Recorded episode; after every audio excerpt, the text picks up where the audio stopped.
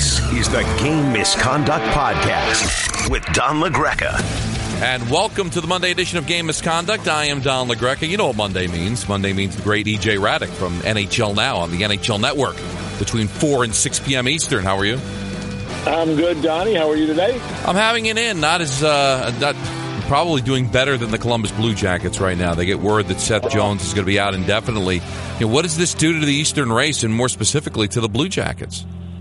Well, Seth Jones is one of the very best defensemen in the NHL, as, as the listeners would know. And I mean, I would say he's top two or three. I mean, he's that good. He plays in all situations. Uh, first minute, last minute, power play, penalty kill. I mean, against the best players, you name it, he can do it. And uh, having him out of the lineup for any length of time is a real challenge. I mean, they've overcome a lot this year in Columbus, but the reason and one of the reasons they've been able to overcome it is because they got those two real uh, real horses on the back end in Seth Jones and Zach Werenski. So they got to hope it's not a serious injury. That is, it's that it's not going to be. He's not going to be out uh, for too too long, but.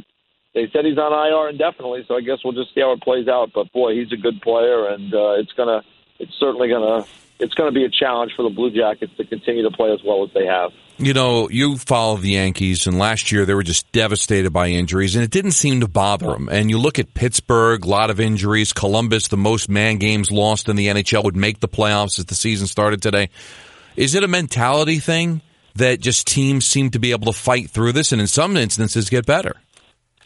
Well, I, I would say this: that uh, not all injuries are created equal, and uh, you know, from a standpoint of the teams that get the injuries, and from the standpoint of uh, you know how much depth they have to uh, get through it. I mean, the case of the Penguins has been well documented this year. You know, Crosby's out, but they still have Malkin. I mean, they they, they still have uh, even other guys are out of line for them. They still have guys that could step in and play well. It's a pretty deep roster. I mean, they've lost Guentzel for a long period of time as well and you know they've still been able to find ways to be successful. Uh, it'll be a challenge for the Jackets. That's all I could really say. I just think when you lose, you know, 25 minute a night type defensemen that play in all situations, uh, that's a real hard injury to overcome. But you know, again, it depends how long he's going to be out. And we've seen, as you point out, there's been a number of teams that have really been able to step up this year and find ways to overcome it. So that'll be on the Jackets now. They still got Elvis who's playing great, uh, Elvis Merzlikins, and uh, Korpisalo is, looks like he's getting healthy. So I mean, uh, they've got some upgrades there, and they still have Werenski, and they've just got to hope they can continue to do what they're doing. They don't give up a lot. If they can continue to play that kind of really stingy defense, I guess they'll have a chance to continue to have success. But Jones is a great player. You know, I don't know what to think of right now. I was calling the game between the Rangers and the Kings last night. Dave and I were having a discussion on the air of, of we're getting to the dog days of the season, right?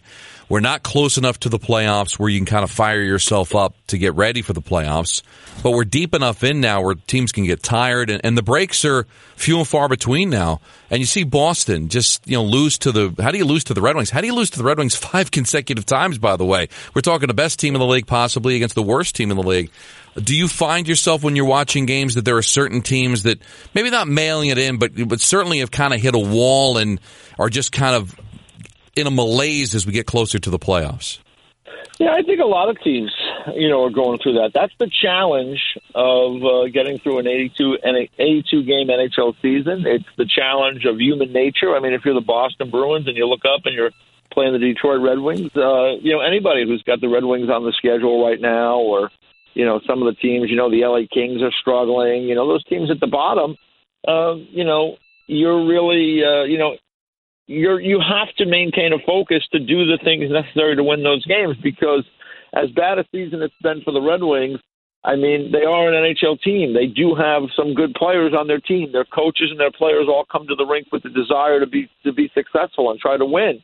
And uh, you know, every game is uh, you know, it's just a, it, it's a snapshot in a long season. And the the the Red Wings have been able to beat the Bruins twice this year. They're five and zero oh against the Bruins and the Canadiens and that's a worse circumstance for the Montreal Canadiens. I mean, if flip that, and if the Canadiens win those three games, you know, all of a sudden they're sitting there with 67 points, and they're right on the doorstep of being in the postseason. Heck, they'd be first in the Pacific Division if they had that many points. So, um, you know, this is the difference between the teams that really make the push and are really the really strong teams and the teams that aren't, and the teams that on those nights can find ways to battle through that, uh, you know, the the malaise, as you say, of the regular season. And uh, you know, it was a it was a skip in the beat for the Bruins, but you know, they're they're an organization that's done a really good job over the last couple of years of fighting through that circumstance starting to see teams in the West begin to emerge. Winnipeg has now gotten hot, a couple of back to back wins at home. Laine has woken up. He had the hat trick, all the power play goals against Ottawa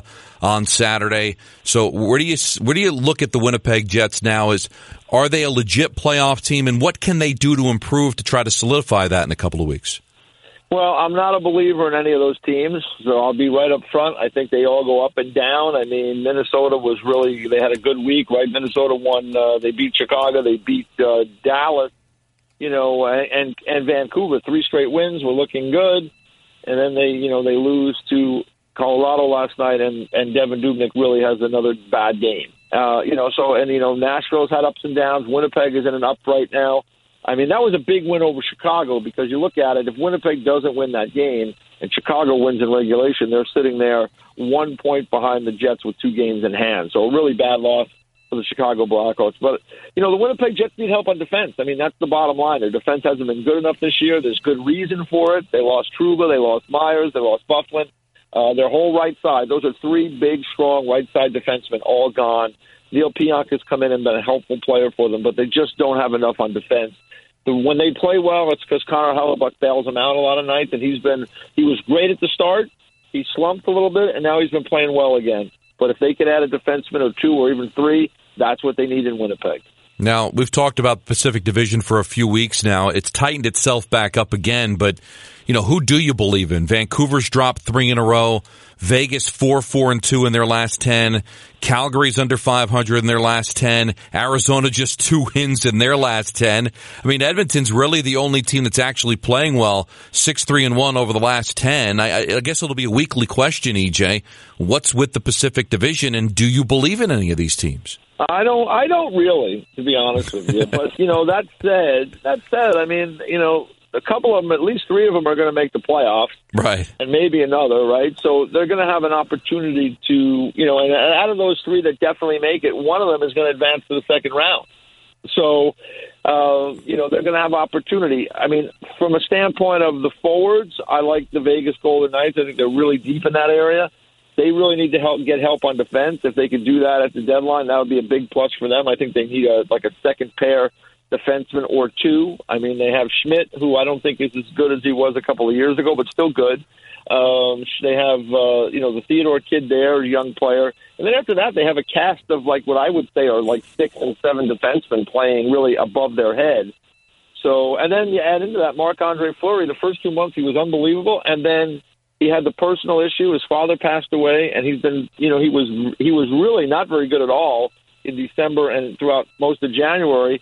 He's played a little bit better, but still, um, there's been a lot of inconsistency there. So for me, um, you know, I look at that Pacific Division, and you know, I guess Vegas because they have some name, they have some name brands there. I like Vancouver's team a lot, uh, but you know, are they ready to take that next step? I'm not so sure. You know, Arizona this year still can't score.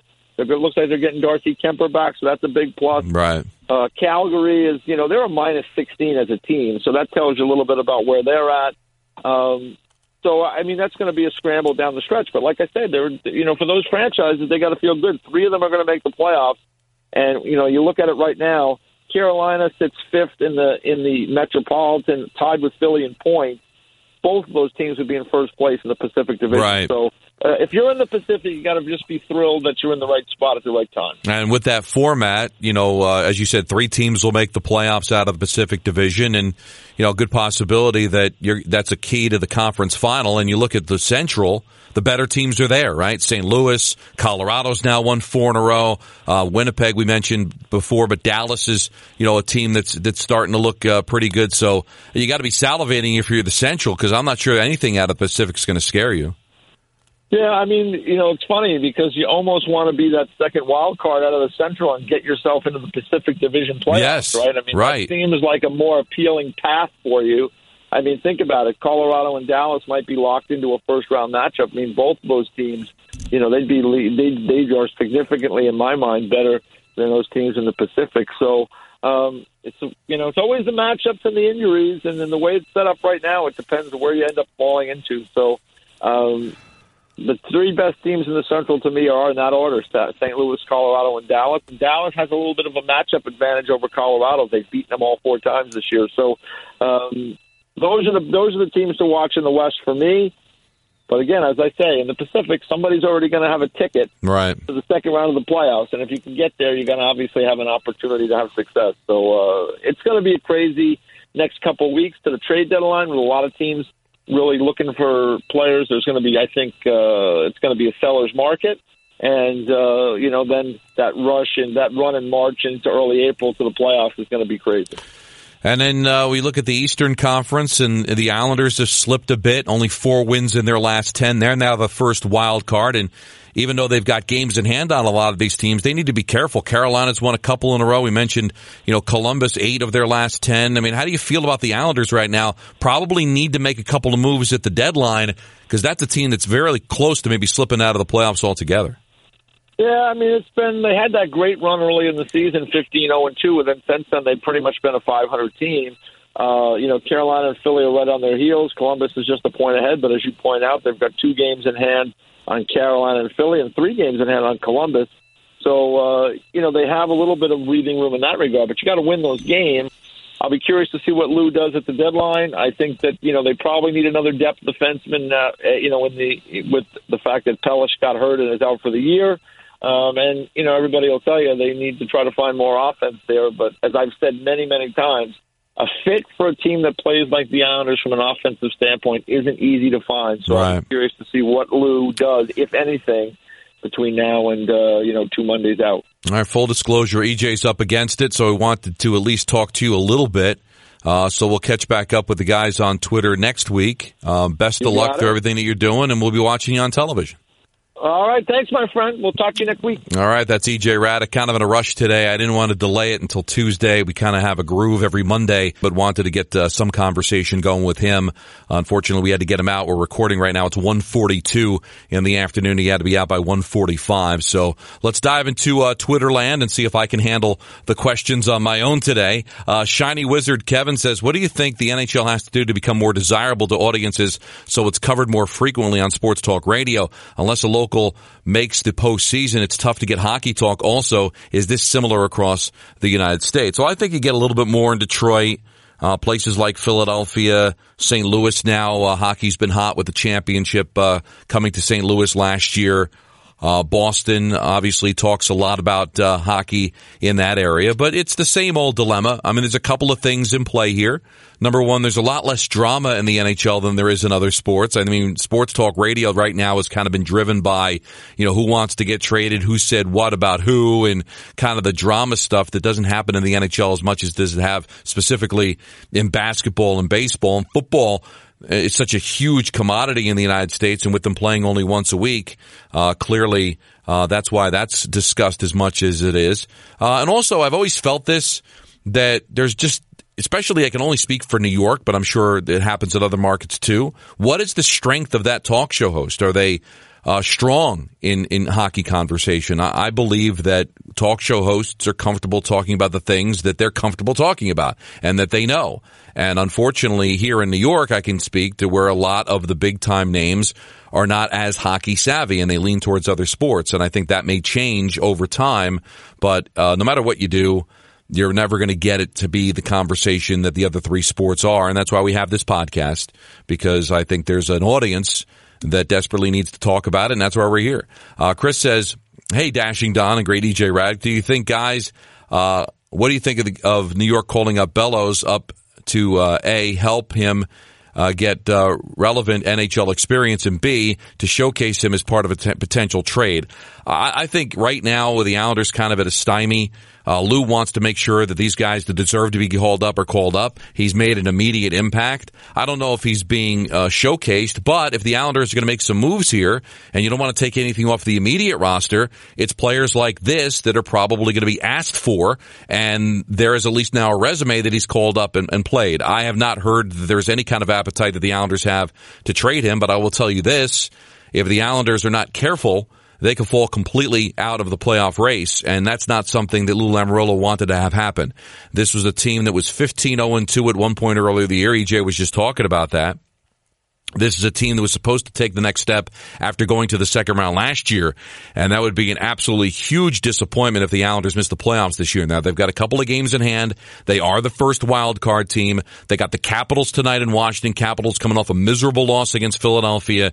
That's going to be a tough game. Islanders need to get some wins, and I think they might have to make a deal sooner than later. The trading deadline is two weeks from today, and if history shows you anything, deals seem to come way before the deadline. So we might see a lot of things happening this week, early next week, before we actually get uh, to the trade deadline. Uh, Aaron says, "How about John Tortorella and Columbus? Imagine making the playoffs after losing Panarin, Bobrovsky, Rentals, Duchene, and Dzingel. Don't discount Anderson, Atkinson, Dubinsky, Wenberg, Corpus, uh, Korpisalo, all missing major time with injuries. Yet they keep rolling along. And now Seth Jones is going to be out indefinitely.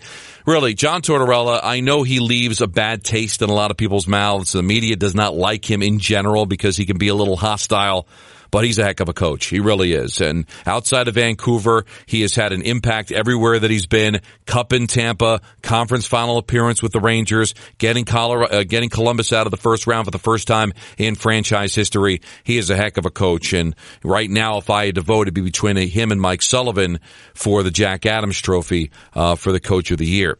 Uh, Ryan says, "What's up, Don? Uh, thoughts on Skjei?" Has a 5.25 or something like that cap hit could you potentially see the Rangers moving on from him in the near future? Well, when you consider what the Rangers have on the blue line with the emergence of DeAngelo, with the emergence of Lindgren, uh, Skjei is somebody that maybe we expected a little bit more from. He's a major cap hit, but remember, cap hits are not exactly the most attractive thing to deal either. Uh, he's had his moments. I think there's still a lot of growth there.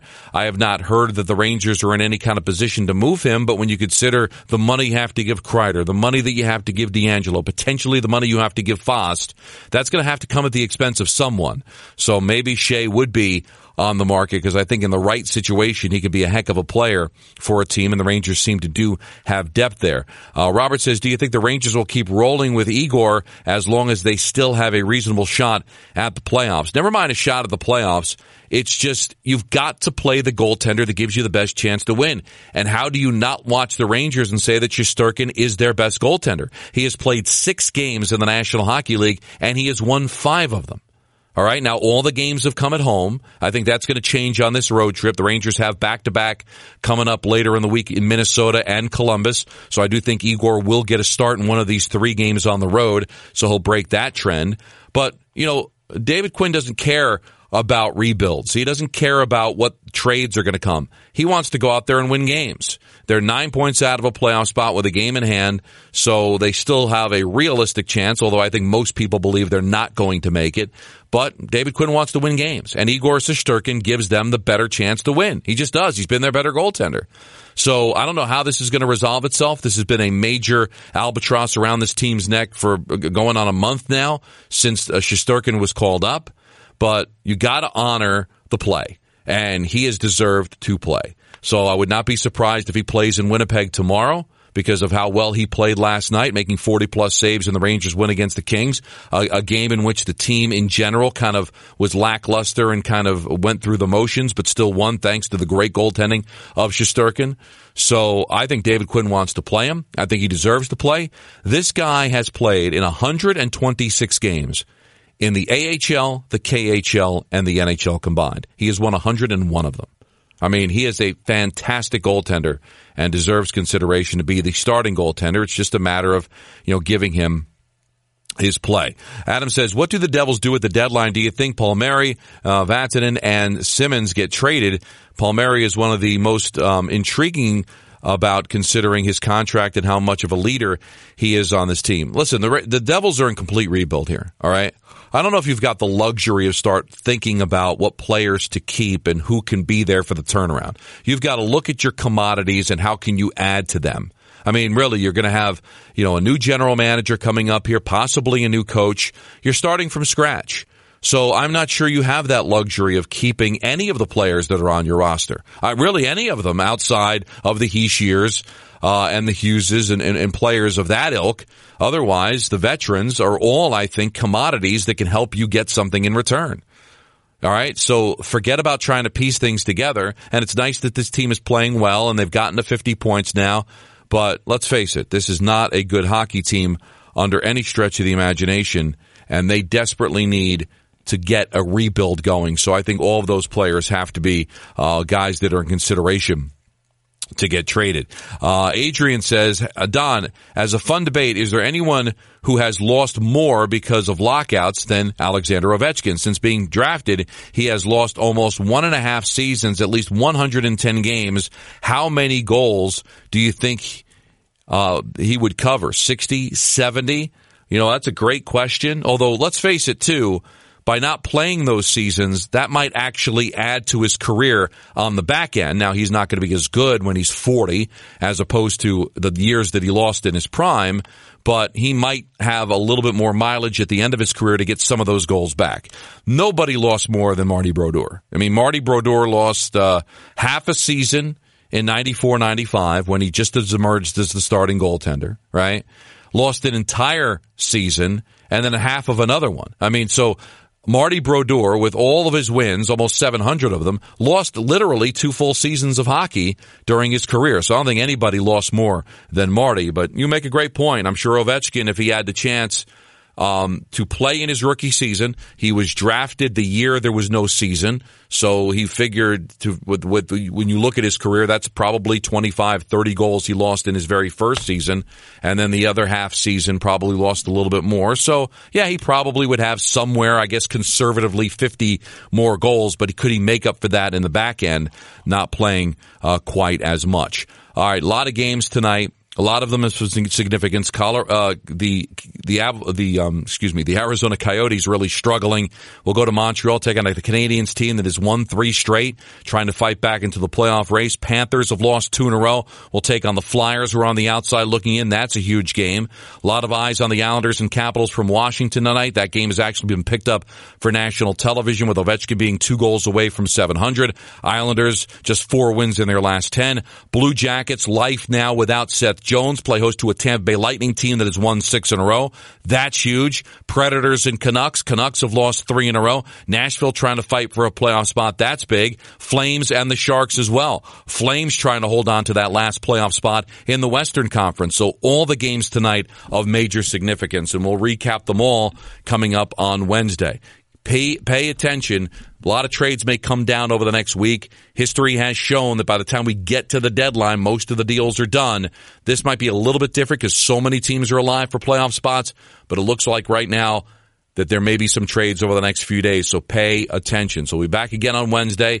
Leah Hextall will be our special guest. Any deals happen, we'll let you know. Go over what's happened this week as we get closer and closer to the trading deadline and teams having to decide are they buyers? Are they sellers? Or are they staying pat? We'll get a clearer picture on the 24th, but we'll do more coming up on Wednesday. Thanks for everybody for participating today. Thanks to EJ Hradek. We'll do this again on Wednesday. This was the Monday edition of Game Misconduct. Thanks for listening to the Game Misconduct Podcast. Looking for more Don LaGreca? Hear him on the Michael Kay Show weekdays from 3 to 7 p.m. on 98.7 ESPN in New York and worldwide on the ESPN app. And don't forget to subscribe to the Game Misconduct Podcast wherever you get your podcasts.